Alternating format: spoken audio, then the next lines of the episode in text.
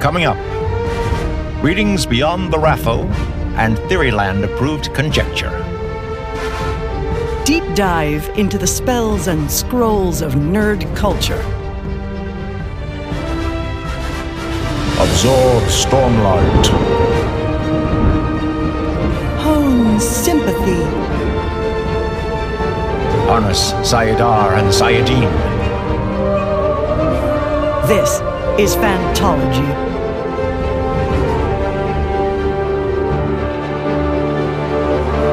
You may have heard of us.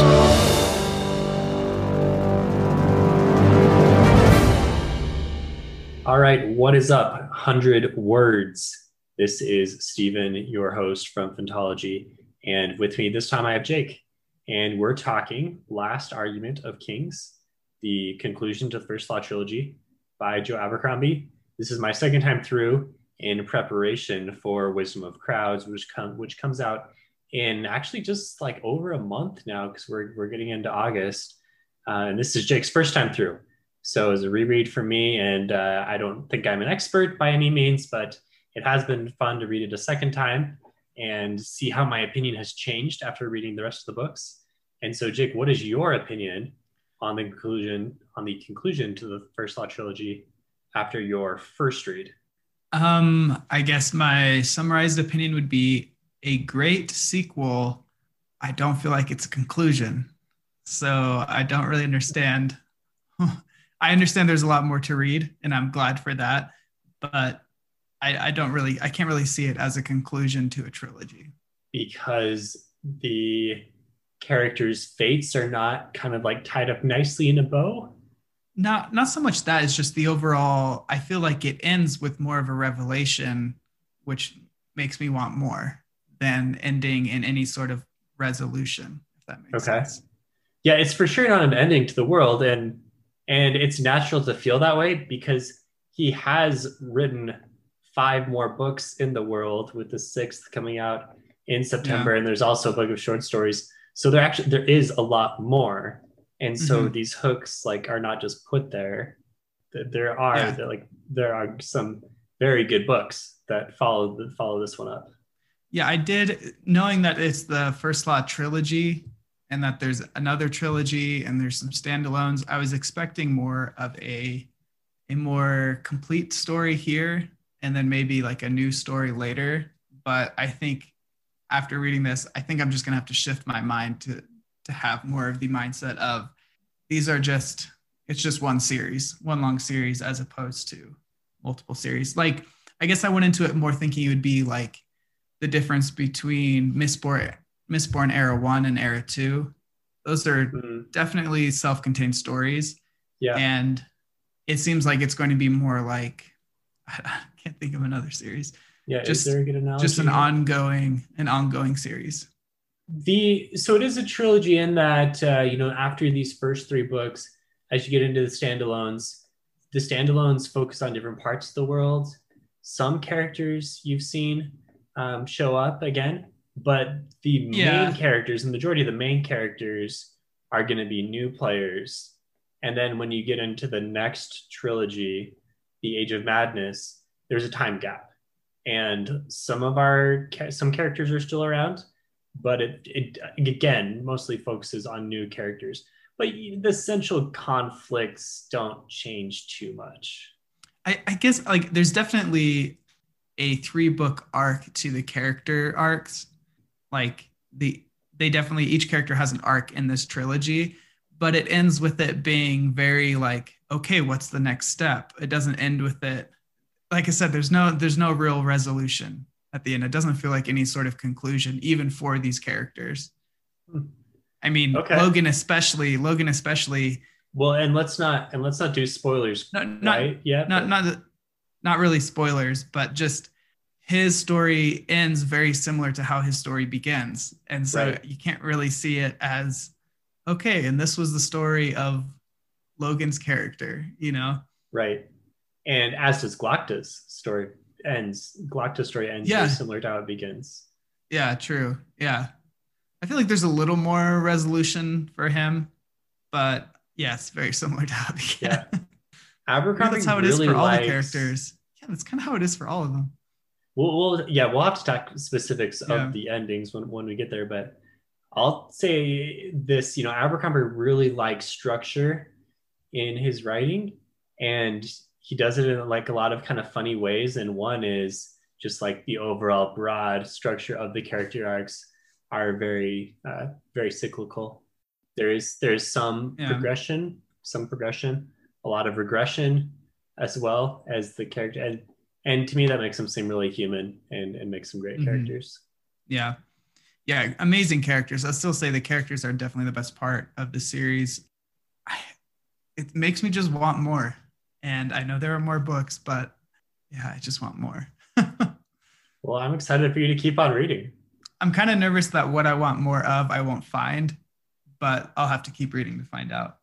All right let's jump off into spoilers then. I i, I honestly i don't know who's going to be listening to a podcast about the third book of the series if they don't want spoilers. Um, maybe if you've only read the first two and you're wondering if you want to read the third but come on you should definitely read the third. So when you say that the thing there's some things that you're looking forward to and you're not sure you're going to get them what are you talking about?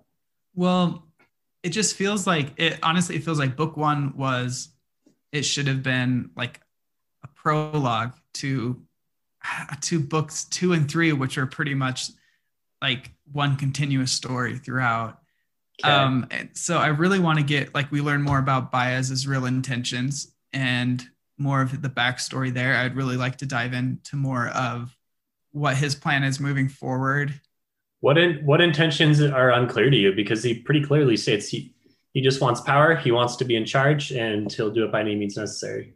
Right, but like to to what end? Like what is what- once he gets all the power, what is what does he want from there? Is it just as simple as he wants power, or does he have some sort of like he obviously wanted to get the seed in order to bring some sort of um, Yeah, magic back into the world to empower himself?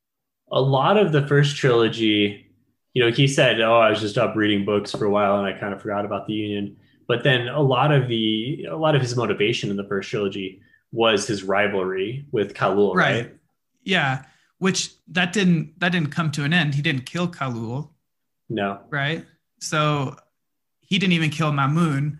I mean, he defeated him. Yeah, and Ferro was the one who killed him. But I mean, so there's still like, obviously he's going to want to do that. It, does that entail taking over Gurkhul or or what? And like, um, why did he did he just want to release magic into the world again just to like recharge his abilities basically? Or does he have some sort of like goal? Like does he is there something we learned so much about the maker and how he studied under the maker. Is there something specifically he wants to make?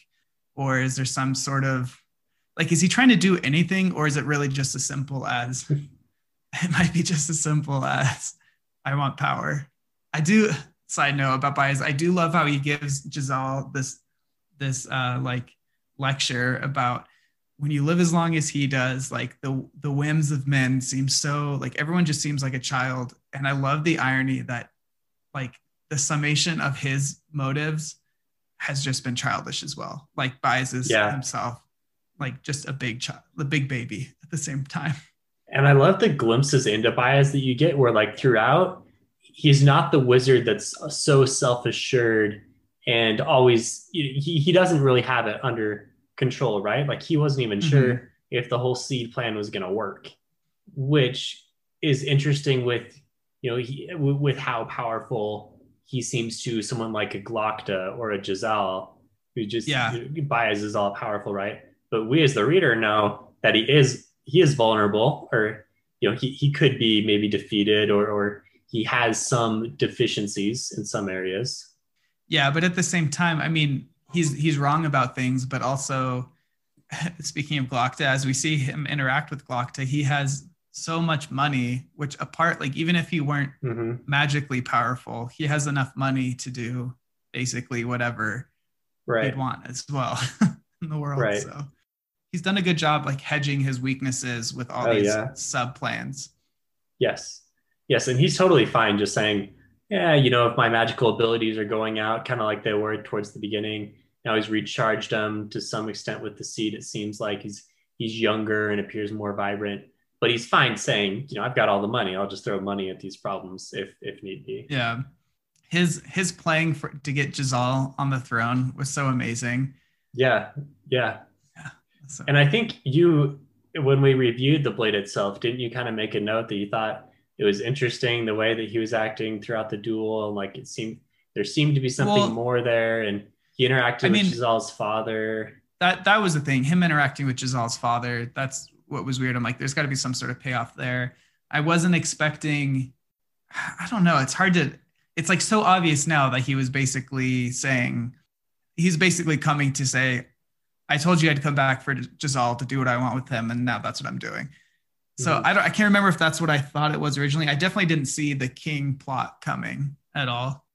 And, it was a And- good, yeah, like I knew there's something there, but I I I was like, why is he why is he making Jezal win? I was like, was it just so that he could take Jezal with him? But I feel like he could have taken him with him regardless. I did not see it at all being that, oh, we're gonna make him the champion and then set up this other Mhm. farcical um, rebellion for him to quell so then he's also seen as a hero of the common people and the nobles and I, I didn't see that coming at all So, do you think Jezal is really the royal bastard?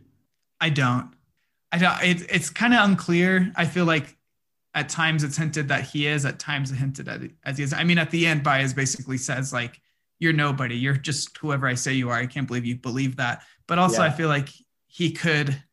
I feel like Bayaz would more would more likely find a bastard and then set up this plot than he would just find some random child to set up the plot. But but I mean, at this point, it doesn't really matter because his power only comes from Bayaz's word. Yeah, it's I, I don't know either. I could I could see it going either way, but like you say, it, it doesn't matter. And I think kind of going back to what we were saying about how Bayaz really didn't have everything all figured out. I think and, and like like you said, how he hedges his bets.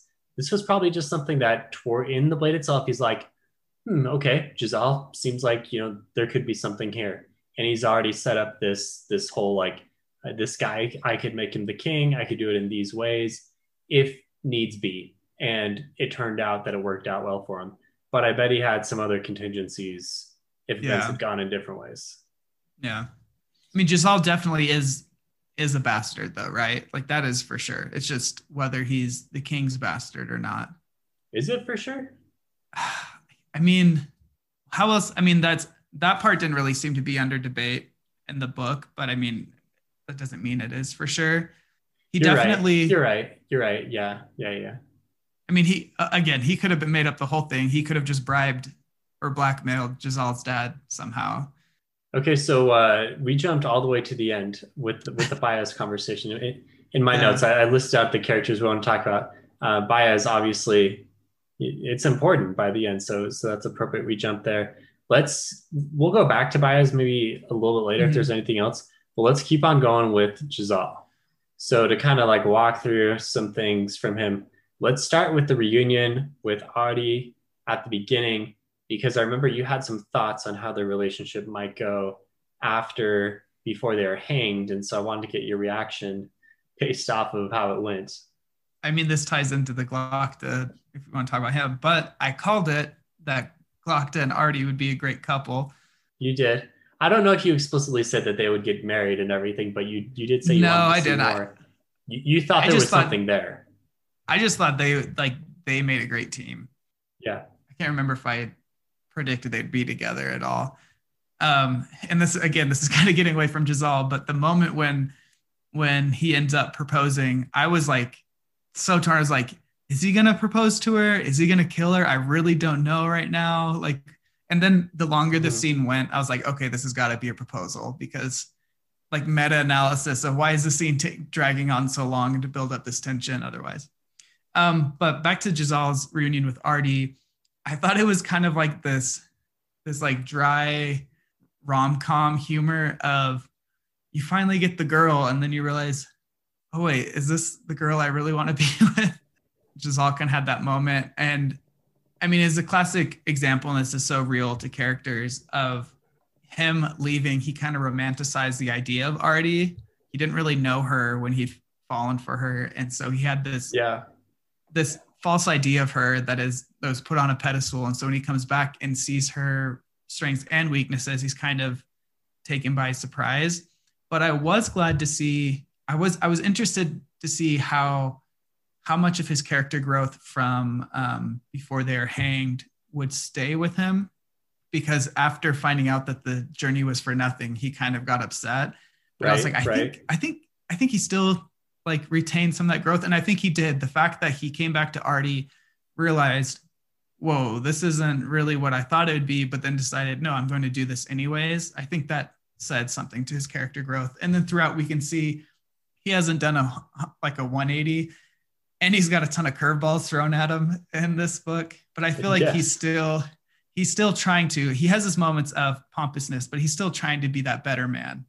He's mm-hmm. definitely not the same pompous person he was in the Blade itself. And he seems like a bit of a king. Like towards the end, he's trying to dig people out of rubble to to find survivors, and he's visiting the hospital. Uh, you know, definitely a better king than uh, what's his face? Who the last one? You know, the last king. Oh yeah. Was, or any or, of or, or any of his heirs. Actually, yeah. maybe Raynault would have been okay. We never really got a glimpse at Raynault. He seemed to be an okay guy. He was, he's the one who was assassinated. Right. Who? What was the name of the one that was? Definitely, Ladisla. Definitely better than Ladisla. Yeah. yeah. Man, it's it's interesting with Jezal because his character growth was sparked by Bayaz, but then Bayaz is the like stumbling block at the end in order for him to like enact yeah. all this character growth. It's like it's like you started this and now you're like, wait, this doesn't serve my purpose anymore. So mm-hmm. he never really ha- he hasn't had a good chance to like act on this character growth and really become this better person fully because at every moment he's shut down by Bayaz. Bayaz and Logan. I think Logan was a big you know uh, impetus yeah, for his character growth well, as well, which is interesting with Logan's character too. Yeah, yeah. Bayaz personality didn't really do anything, but just the fact that Bayaz yeah, took him yeah. on the journey. That's yeah, that's that's all that he he did for that. I thought one of one of my favorite kind of small moments from the book is when Logan's walking through Adua after the big the, yeah, the big fight. I was just gonna know. mention this part. Yeah. Okay, kind of mooning over things, being like, oh, I'm a crap guy again and he comes up to Jezal and he helps him pick up the uh, pillar or whatever it was. And he mm-hmm. says, Jezal, and I'm, am I an evil man? And Jezal's like, you're the best man I know. Yeah. And uh, that I think just speaks so much to where both of their characters are at. It was, it was one of those moments where it was really good advice at the worst, like a really good response at the worst possible time. Because at that point, Logan needed to be told, yeah, you need to keep going on like the path you've been trying to go on to be a better person but instead uh-huh. he was told oh no you're a great person. And so kind of limits his opportunity for growth there. I mean i don't know if anything that Jezal would have said at that moment would have really do you think do you think anything Jezal would have said would have changed what happened with logan? Um i don't know. I don't really understand logan. I don't understand a lot of his motivations in this book. We can kind of i guess transfer to his story for a minute.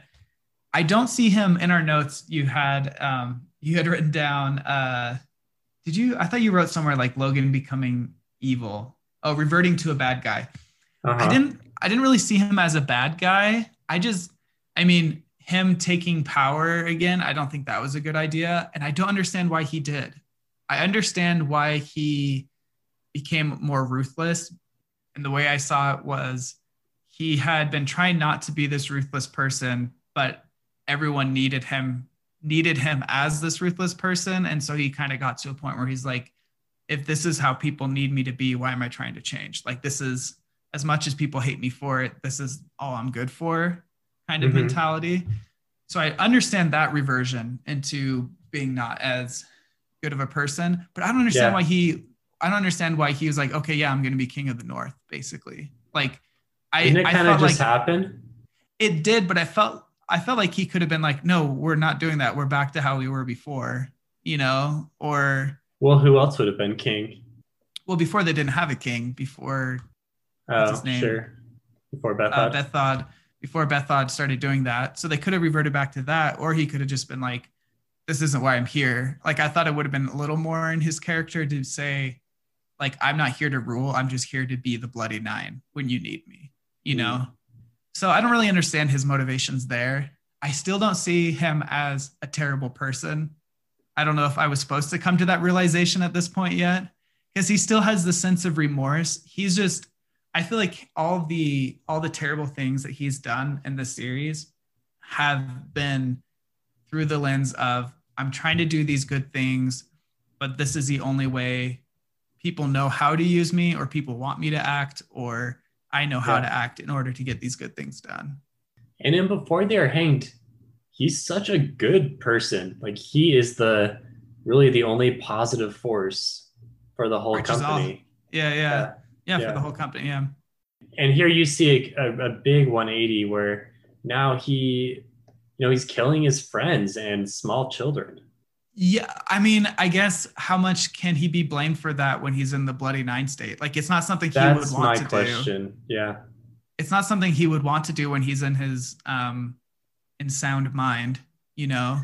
That's my whole question around Logan's the Bloody Nine thing. It's more than just like, okay, I'm all ramped up. Now I'm going to start killing people. It's like eh, people have speculated on this because I don't think it's super clear, but uh, it's it's either that it is like something that he can choose to bring on, or it's some kind of demon possession thing from the other side. And I don't understand why it's affecting him specifically or if it's something that he can choose to bring on or not it's tough Yeah, I don't know.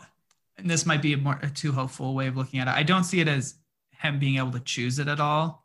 I think, I think it's either supernatural and maybe due to like some sort of demon blood or curse or something, or I think it's like a like a multiple personality type thing or mm-hmm. schizophrenia, something like that. Or I guess I don't know what this would be, or it's something that he's like constantly fighting to hold back. And then when he's in the middle of a stressful situation he's he just doesn't have the capacity to do that anymore. Yeah. Doesn't really seem like something he would want. I don't know it, I mean, it just it's like a useful when tool. It's a useful tool at times. What who did he kill? Um big tree? told no no no, no big, the big thunder. Tree. three, Told three, three trees died um, in the last book. Yeah. Tol- Tul Duru, the thunderhead right? Yeah tul duru like there's no way he would want to kill tul duru in like a normal time. Right. You know? True and when he's the bloody nine he just kills whoever's around him and he has remorse for it afterwards. And he doesn't seem to be afflicted by pain either. So it it seems like it's more than a multiple personality thing like there's some kind of supernatural thing going on. And if that's the case like maybe i give his character a little bit of a pass. It just doesn't seem it doesn't seem intentional either way whether it's supernatural or not. And i guess you could be like he he's responsible in the sense of well, why'd you put yourself in a situation that would bring that out of you? Mhm. but also you could chalk that up to just casualties of war i guess and justify it that way. Like we need the bloody nine on our side and the, that just means you're going to have more casualties. Like everyone who is on his team or on his side knew that that was a possibility. It's not like it was something that hadn't that wasn't known to them you know but they wanted him there anyways. So it's like how much can you be how how justified are you at being upset with him when you knew this was a very real possibility and like part of his package There's a few times in the first law books where Abercrombie shows us what I'm going to call friendly fire, where we have Yeah. people on our side killing people who are, you know, on, on the same side. Maybe not our side, but, you know, Union people killing Union people or Northmen Yeah. killing Northmen in, in the heat of, of the battle. And I think it's interesting the characters that you see do this. Um, I can definitely think of some times in the Heroes, which you'll get to one of the standalones, where this happens and it it's kind of a similar i mean it's not a similar situation with the bloody nine but similar in terms of like an, an embattled character where we're not really sure you know good or evil and i think abercrombie uses this idea of killing your own side as a way to really show that bayaz also obviously a lot of destruction a lot of uh, self-inflicted um, stuff but he doesn't care at all like he actively yeah just that is like, that is these are little people. I care. I care nothing for Yeah. them. They're yeah. that that is that's a completely different situation in my mind. Bayaz willingly does something destructive over and like he there's totally a way he could have done that to minimize casualties and he chose Mhm. not to. Like he just it didn't even cross his mind to worry about that.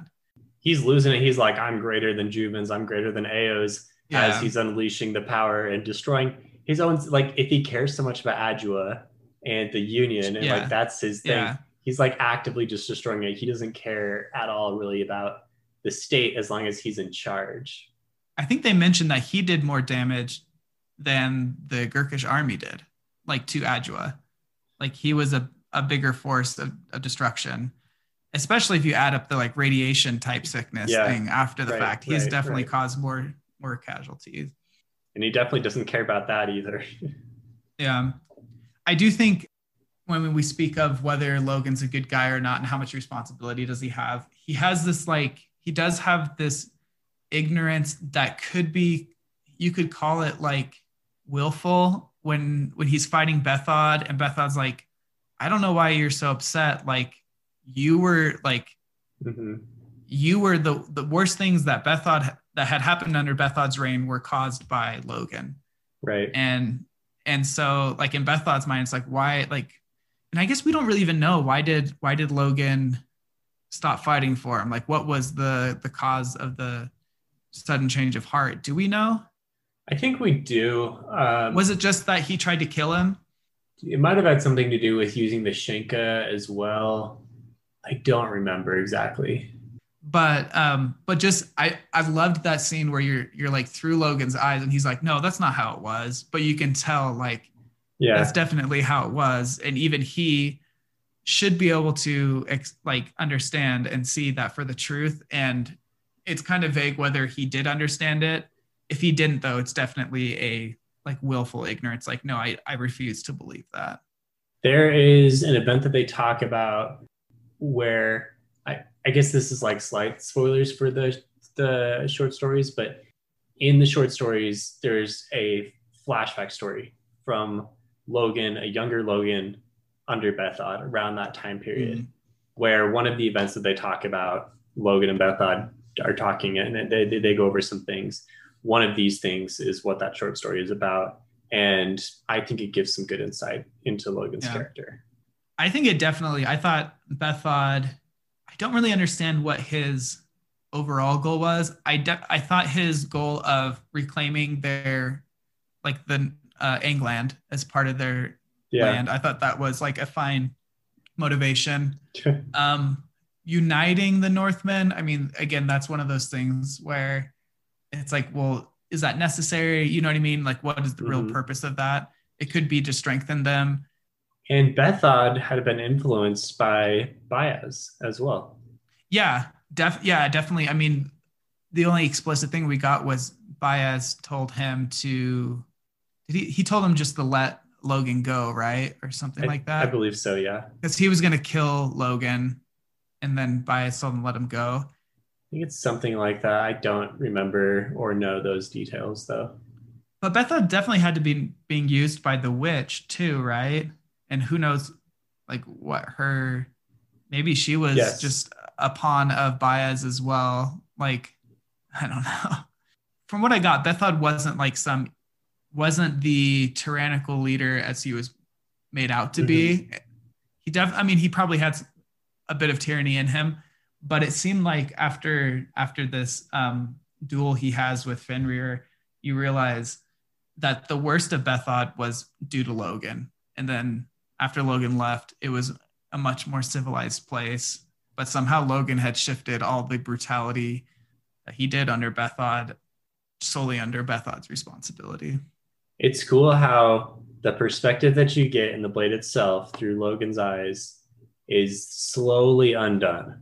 By the time Yeah. you get to the end of the series, you realize, wait a second, this is not exactly how I thought it was going to be. And I wrote this quote down from Black Dow. Black Dow, at the very end, says to Logan something like, I don't know if this is word for word, but he says, Nothing is worse than the villain who believes he's the hero, which I think Yeah. is ironic for Black Dow to say because he clearly believes himself to be the hero at this point because he's getting rid of Logan, who he Yeah. perceives to be the villain, who thinks he's the hero. And so, as the reader, you're like, who is the villain? Who is the hero here? and really, no one is. Yeah. Yeah. Yeah, I don't know. I definitely would say Logen was a villain before this before the trilogy, but I I can't really paint him as a villain during this trilogy. He's definitely I feel like he's reformed at least a little bit and he starts to regress at the, the in the 3rd Mhm. book. But I definitely I don't really consider him a villain at this point. I think that's a reasonable, yeah, that, that's a reasonable opinion to have. Uh, what is one of the biggest unanswered questions, obviously, at the end of the trilogy is what's going to happen to Logen, who we last saw, you know, jump off the cliff in, like you said, the same way the series Yeah. starts. Yeah. Um, I don't know. I was really sad at his and Ferro's last encounter because I thought they could have like they could have been good for each other. Uh huh. Um, although that would have just been another life of violence. So who knows how that would have been for him. I really don't know. I have like no idea. I could see him. like, I, I just have no idea how many of these characters are going to continue on in the next stories. And so I could see him just being this like nomadic guy that people run into every once in a while, becoming a, a thing of legend. Or I could see him going back to the Union because he knows he has a friend in Jezal there and Dogman's yeah. there for now. Yeah, right. Dogman is is there. He's been told to stay there. Yeah, RAFO. Yeah. Yeah. All right, that's Logen. Let's go on to Well, Glokta. I- yeah, or yeah. I I do want to say the uh, duel with Fenrir or Fenris. Fenris, the feared. Keep saying Fenrir. Fenris the Feared. That was so cool. I did think there would be a little more to um, Colonel West cheating. Oh, I thought he, that would be when he like loosens some of his armor or something. yeah. I felt like I feel like Logen still could have won without that little bit of help, Yeah, but probably. but that was fun to see. It's like That maybe we was- just maybe Abercrombie's just like we need a West viewpoint right here. Let's give him something Yeah. to do. Yeah. Yeah. Yeah, it, it was, and it was a good payoff from the time you know in the first book when we saw uh, Fenris come in to the, the to the Agriont and he's kind of imposing, and then he kills three trees in book two, and now he's finally you know full potential here, Yeah. and Logen takes him down somehow with some help. Yeah. Well, and uh, if I remember remembering right, it was because of them killing the witch too, right? Like Yeah. that was the main. Right, right, exactly. Because he like cuts his arm off and And it attaches it back. yeah, yeah, he's like, okay, this guy is unstoppable Yeah. until they do take down Caurib. And basically, taking her down just kind of stunned him, right? So that way he could cut through his body into the um, untattooed part. Yeah, I think it just like deactivated whatever she was doing, which is some kind of shielding. Yeah. I don't know. Yep. Ki- I wish I wish we would have gotten more explanation of her and him. I guess we, we got an explanation of him, but more of her. I'm hoping for something Agreed. like that in the future. Agree for sure. Okay, Glokta. Glokta. A lot happened. You read a lot of viewpoints. This Yeah. maybe wasn't my favorite Glokta book because the the, the intrigue and the politics kind of seemed to go on for a while. Where I liked it. a little interchangeable with what he's trying to do at certain times. You liked it the whole time? I, I liked it the whole time because it felt like like the there was the like the stakes were getting higher and higher the whole time. The pressure's going up where you could just tell he was becoming like more and more overwhelmed. All these debts to all these masters are coming due around the same time. And he's like, okay, how do I what do I do? I liked how him and Ardee kind of talk about like, oh, you need to find like another master to Right, right. That was funny. to play off of that. Um, he's just such an enjoyable perspective to to read through. The dark humor throughout, even with Bayaz, even confronted with Bayaz at the end, Yeah. he's just like, "All right, man, stop gloating. Just shut up and kill me already Yeah. if you're gonna do it." Yeah, yeah, that's yeah. I, I love that about him. He's like he's one of those people who just lives like a hundred percent. Like he gives his all to it, but also it's like this interesting dichotomy of almost apathy towards life, hmm but also like not because of how much he gives to everything he does. um, he really lives life to the fullest as much as he can due to his circumstances, you know. But uh, I like the plots that were happening, like him going to the university, and then I got a vibe of uh, the Bartimaeus trilogy, which you still need to read. I read book one. Yeah, you need, you need to read you need to read the next ones. There's a scene that seemed very similar to this at the very end when he when he comes in and sees Sult and the the lector guy trying to summon some demons, right? Yeah. I I, I they kind of left this not clear as well. Bayaz was very dismissive of their of their work. Yes. But I wonder if, if Decent, there was any noobs over here. What are they? What are they doing? yeah. I wonder if there was any legitimacy to their plan. Like if they weren't interrupted, would they have summoned something? I don't know. It would have been interesting to see, but it was cool. I don't know. That whole thing was it was really well done. I had no idea what was going on at the university and all these plots. What about uh, Severard, Severard and Frost being traitors or being spies? It's really sad. It made sense. It was sad to see him torturing Severard. hmm Wait, so Fro- Severard was a spy for Bayaz, and For then Frost was, For Yeah, Sult. yeah. yeah. and then and then Frost was for Sult. Right. I feel like the Frost betrayal was a little harsher, in my opinion. Maybe it's because he's just been so stoic and seemed so loyal to Mhm. to Glokta. But um, that was another good moment Glokta, for Ardee. uh, Yeah, and at least Glokta got some action there with his uh, with his cane sword. yeah, that was cool. Yeah, that was cool to see that. Makes sense. You know, if he was this duelist, of course he's going Uh. to protect himself as much as possible.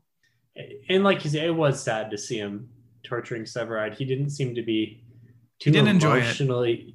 He, he didn't. Well, I don't know if he ever really enjoys torture. It's, it, he's so I detached. feel like there's a from it. significant I feel like there's a significant um difference between his atti- like his more laissez-faire attitude towards like when he's like when he was torturing Yeah, um, yeah, yeah, yeah. Rews in the beginning, who was another friend. Like there's a little bit of like sympathy there, but I feel like there was more with uh Severard. Yeah, it was personal. But it might have also been just the fact that it was so personal, where he and the fact that he was like probably thinking, what am I gonna do after this? I think the parts with Glokta I enjoyed the most were just kind of his his band of mercenaries and Cosca running around Yeah. and, and kind of making things happen at the end. And then just the end of the book with the intrigue there with Bayaz and and what it's setting up. You know, Glokta is now kind of like the most powerful guy in the Union, but even he is underneath Bayaz's thumb. And so what's gonna happen here? And and it's nice to see, you know, Glokta again full circle with Rews at the end and and you can see Yeah. him being put into a position where it's like he almost kind of has a happy ending even like he's in a much he better does. position he's with uh, he's with someone who makes his life just a little bit more bearable I think he definitely has a happy ending. His annoying, incompetent master was traded out for Bayaz, who's very competent. And it seems like there's more transparency between Bayaz and Glokta than there ever was with Sult and Glokta. but that transparency is not necessarily like good for Glokta. It's all like the transparency is Bayaz saying, I am the power Yeah. and you will do what I say or I Right, will but I- destroy you. But I feel like when you have some sort of master like that, the transparency is better than. I mean, also it's.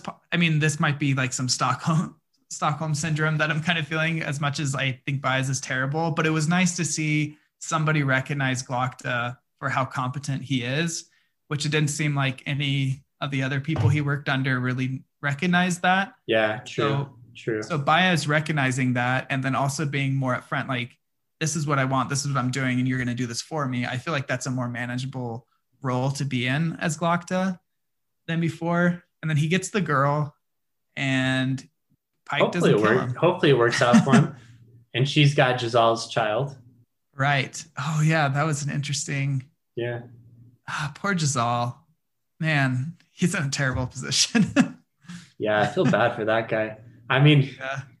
at least his wife is going to pretend to love him a little bit. I feel bad for her too. She's like, Yeah. they're both just in a terrible situation. Yes. her situation's definitely worse than his. Yeah, Glokta probably Yeah. does have the, the happiest ending of all our characters.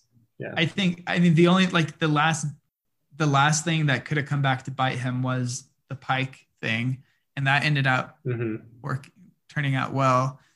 Um, I didn't recognize um, that is not the the connection I thought I saw with Pike. I thought it was going to be like Pike betrayed Glokta on the or or Glokta somehow betrayed Pike when they're in the army or something like that. That's what I thought the connection was going to be. Because you brought that up, I remember in our last review that the, the Pike did say that he served under Colonel Glokta. Yeah, and I thought it. I thought the thing was going to like because I kept saying like, watch out, um, that guy Pike is a dangerous man. Um, the other lectors up there who were hmm in charge of the Inquisition up north, and so I thought it was going to be like, oh, maybe Glokta betrayed him, and so he betrayed Glokta and caused Glokta to go to the Gurkish or something like that. I thought there was going to be like really bad blood due to that. I mean, there's still very bad blood, but Yeah.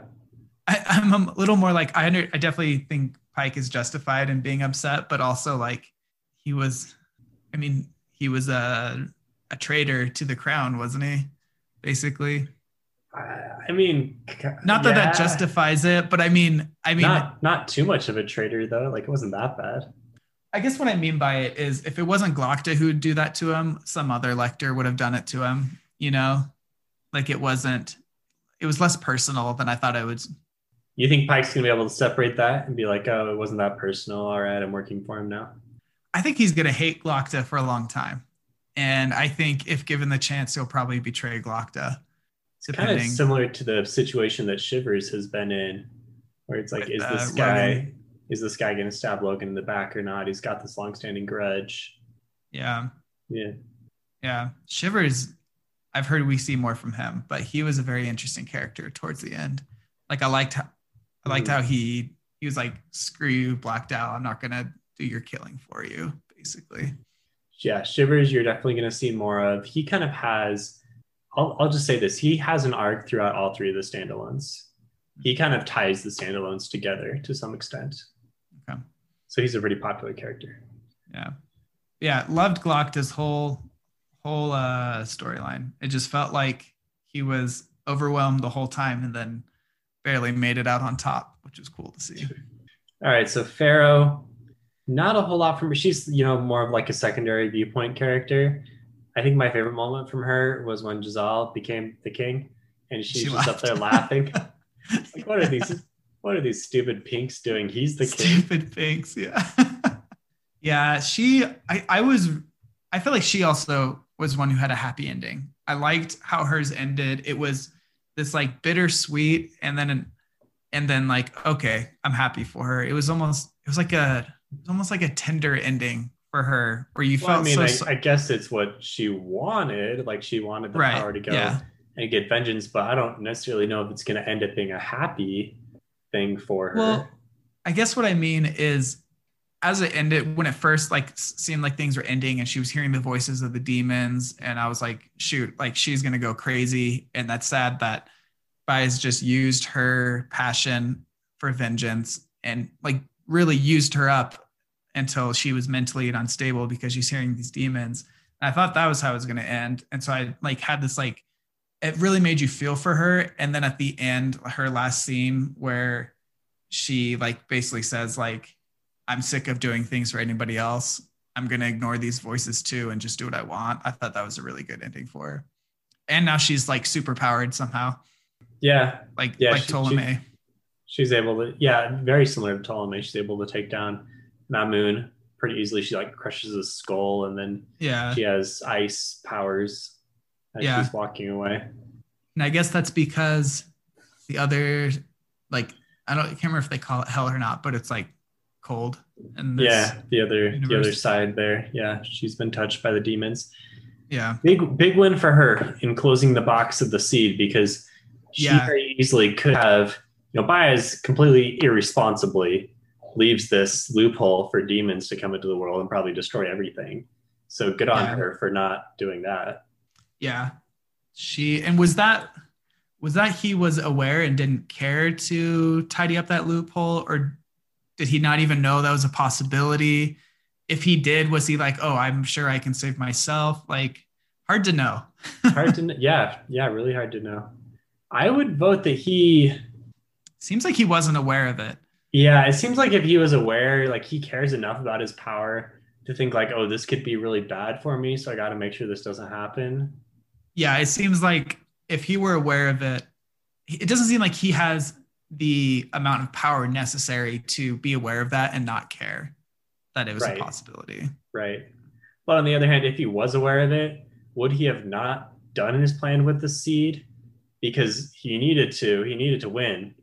I think he would have, but I think he would have instructed Ferro or had some sort of some sort of contingency lined up to make sure that Yeah. the demons weren't allowed in. Where he whereas he didn't even like seem aware that it was He probably would have involved happen. sulfur somehow. Sulfur is always kind of his Yeah. contingency plan.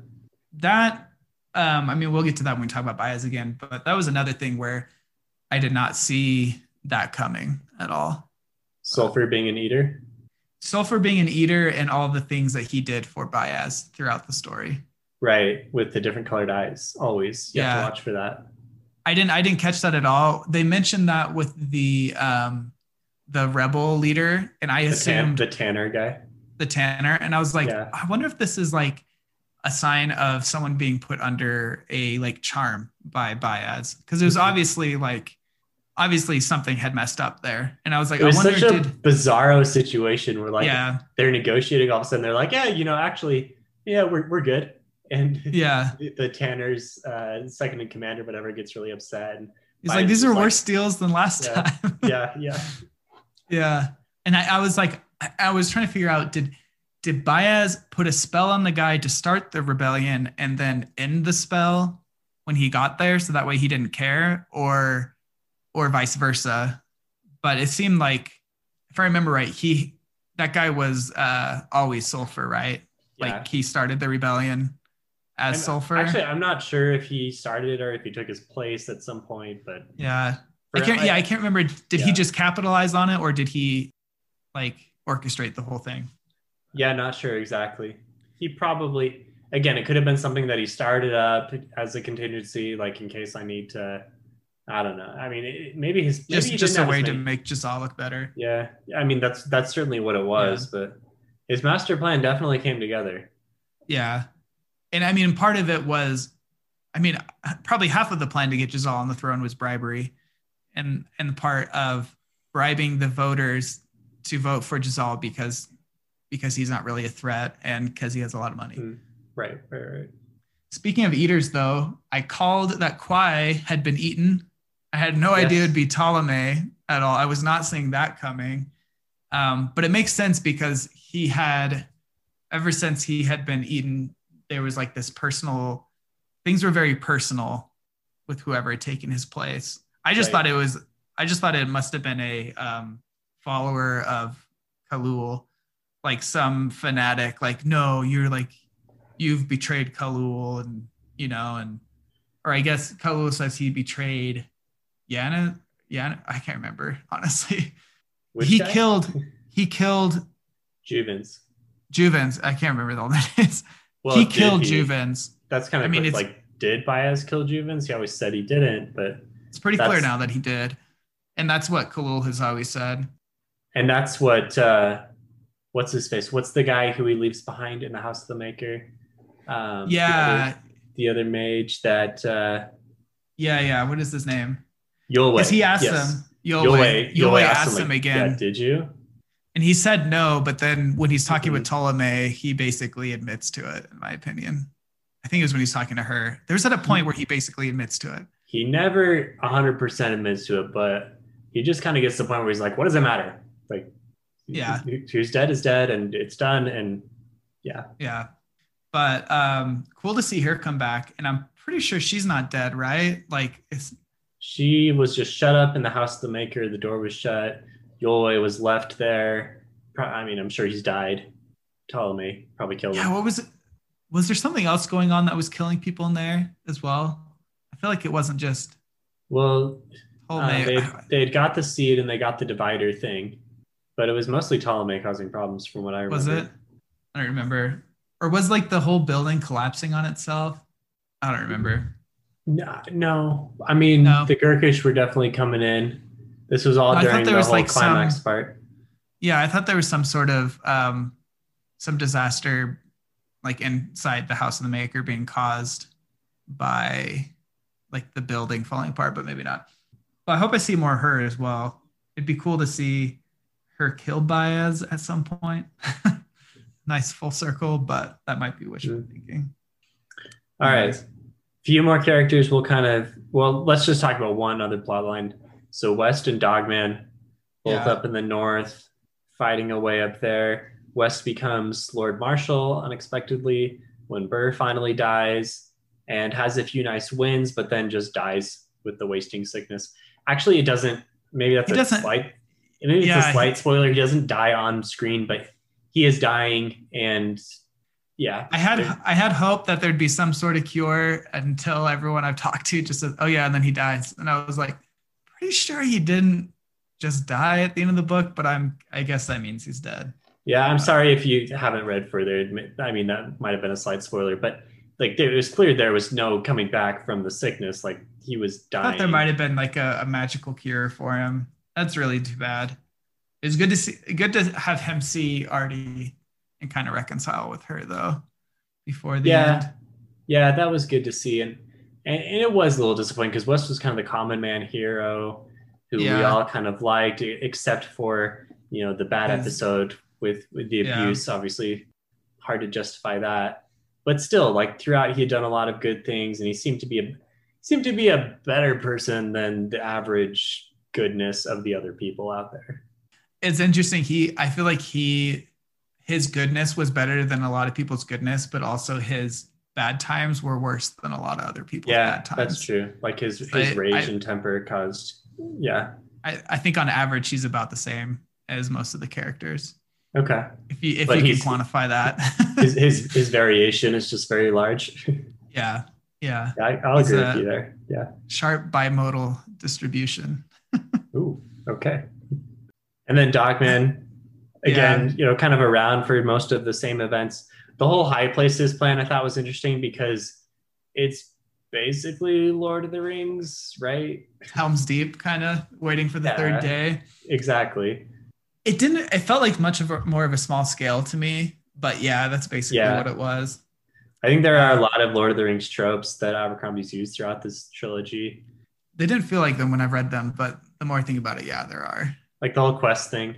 And Yeah. And well, yeah, that was very on the nose. Yeah, Yeah. yeah, yeah. In a good way. yeah.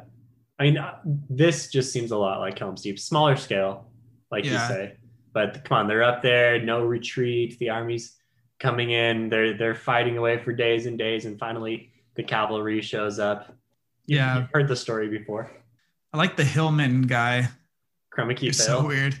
Yeah, it's so weird. Yeah, that that dude is weird. Yeah. Um, I liked how uh, Dogman kind of served the purpose of seeing Logen, hmm like seeing the complicated person that Logen is. Like he still has loyalty f- towards him, and he'll shut down people who challenge Logen, but also he's really mad at Logen for being who he is. But he also gives like us a good perspective on Logen. Yes, definitely. Yeah. but I also feel like he's part of the problem and the fact that they're like when Logen like met up with them again, he was they're like, sweet, we have Logen, and like we're gonna use him to Mhm. defeat Bethod. So he's mad at who Logen is, but he happily uses him. for it does seem interesting, well. right? Because they talk about how all of these guys that follow Logen are part of his crew have all fought against him and lost, and and Logen has spared their lives. So maybe the fact that he spared their lives in the past, oh, that seems interesting to me. Like how if he was in Bloody Nine form, he definitely would not have spared their lives. So he clearly was not in those duels. So he seemed to be like a decent guy when he was fighting those. Sparing lives doesn't seem like a normal thing to do in the North. I, I'm the way I envision him before is he must have been someone who liked being the Bloody Nine for a large large portion of his life, and then got to the point where he was sick of it. And I assume the crew he created was towards the tail end of that, Hmm. like more not reveling in the violence.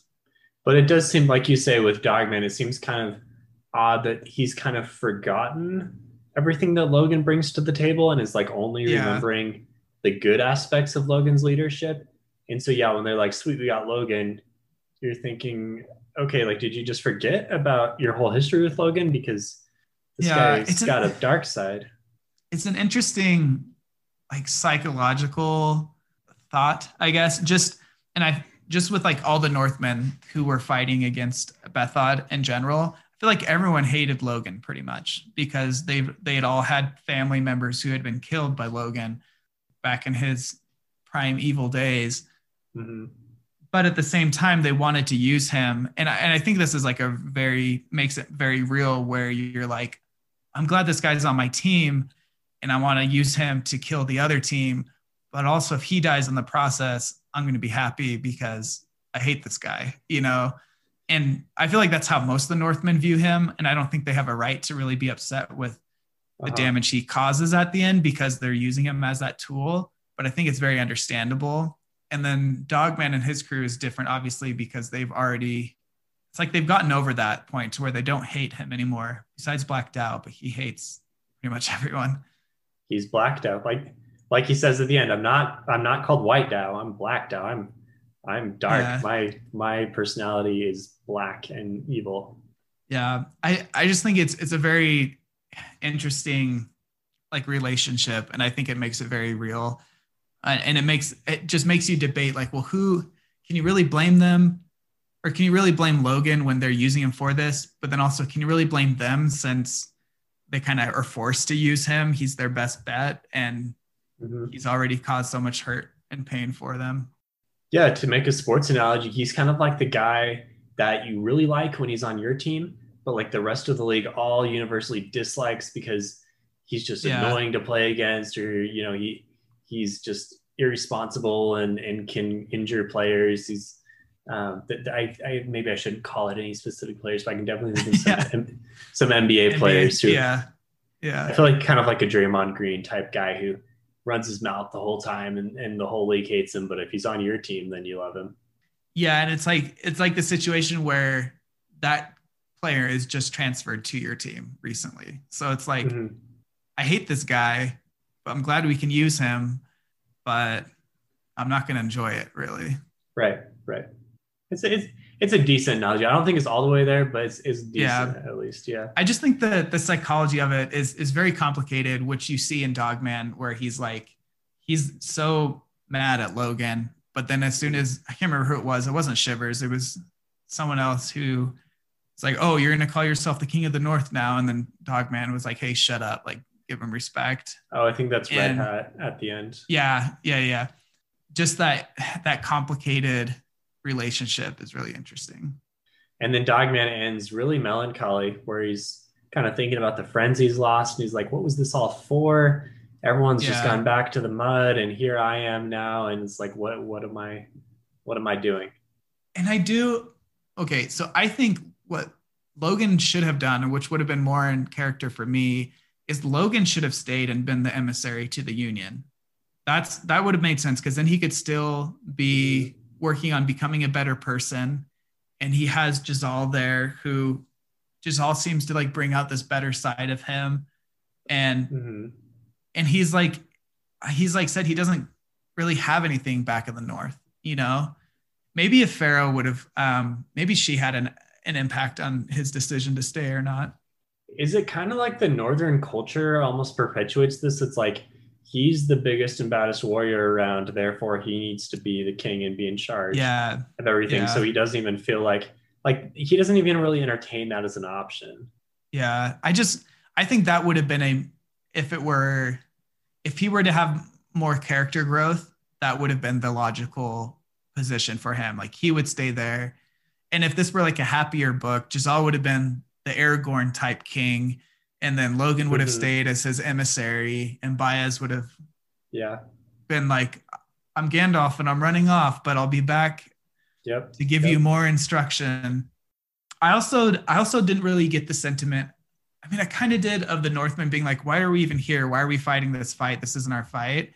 When the Union just fought a fight that wasn't theirs for them. I mean, they were fighting the Angland, and then they were recalled, and West Mhm. specifically made it so they could continue to fight for them. I mean, I guess it was still in the Union's interest, but it was like they just spent time and lives to help the Northmen. So I think it made sense to have a like, you know, that reciprocal. That was like part of the deal, you know. That seems like it makes sense until you're there, ready to start fighting, and people are Yeah. killing each other, and you're like, What are why we fighting doing- for? Yeah, yeah. Why are we doing this again? I I don't want to do this. Yeah.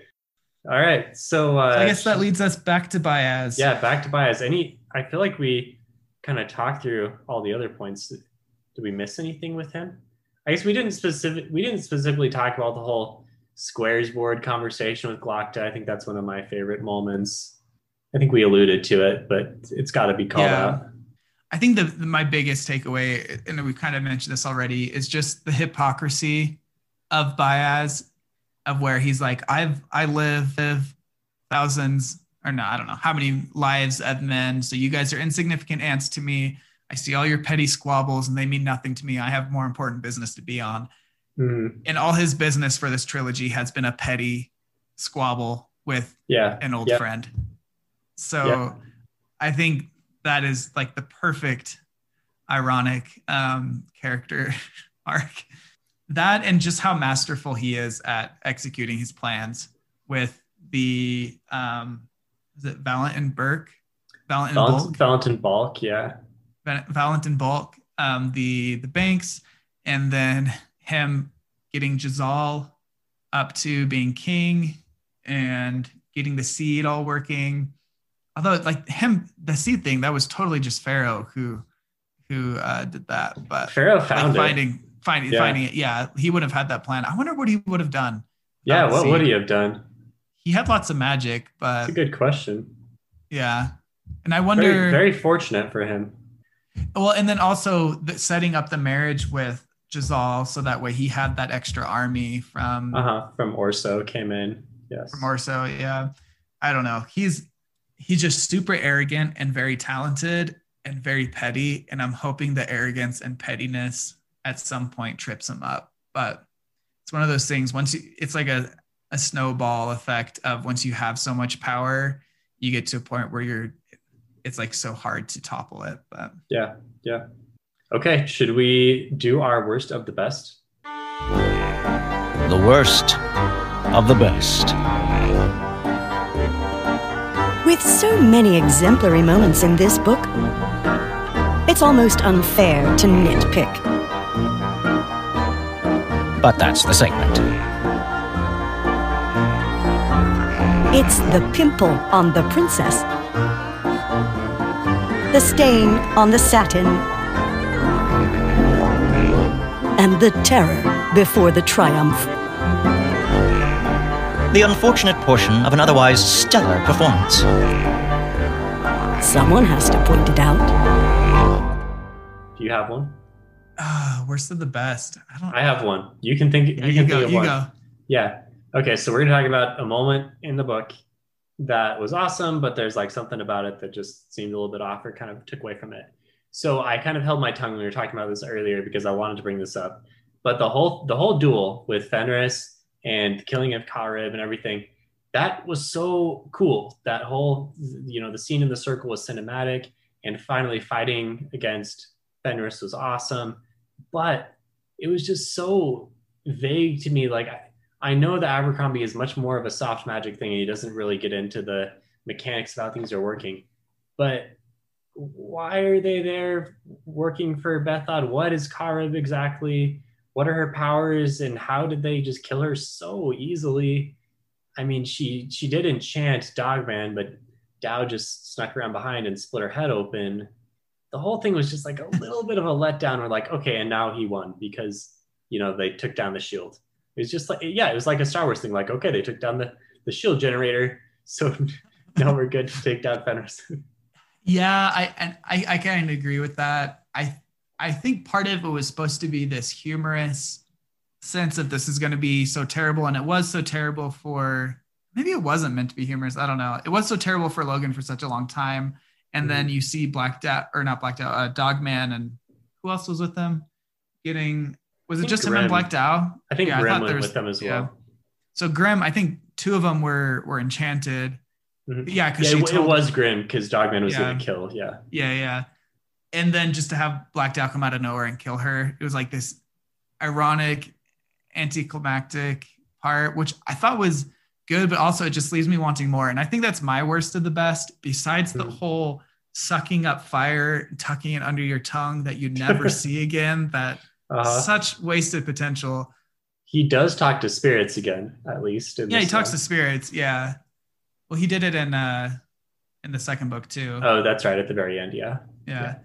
That was like his reason for going there. hmm but just the whole idea of how much of the world is hinted at and it's really cool has this really cool history and it's kind of a mystery of what really happened with Euz and Juvens and the maker and all that Mm-hmm. and just just knowing that like that isn't the point of the story and so you're not really going to get a ton of that to me that's Yeah. the worst of the best because that is the characters are amazing and that's like the most enjoyable part of reading but the things that really hook me are these like i want to learn more about the lore and the history and the world and and these Mhm. like grander more epic scale things and just not That's really the- getting a lot of that it's frustrating That- that's the Sanderson fanboy in you, I think. I, I feel like that's like the epic fantasy right and, Yeah. and i i guess this wouldn't be really epic fantasy as much as I mean, it's it's grimdark, which is more it's supposed to be a little more like realistic, hyper realistic. which but that doesn't always mean like not a lot of good I mean, backstory I'd still I put guess- it I guess to. Game I'd, of I'd Thrones- still, I'd still put this right next to epic fantasy in a bookstore. Yeah. Yeah. But I, I mean more in like, I want to know more about what makes this world epic. And I'm Yeah. not really Yeah. getting that, ex- except for the characters, which are so amazingly well done.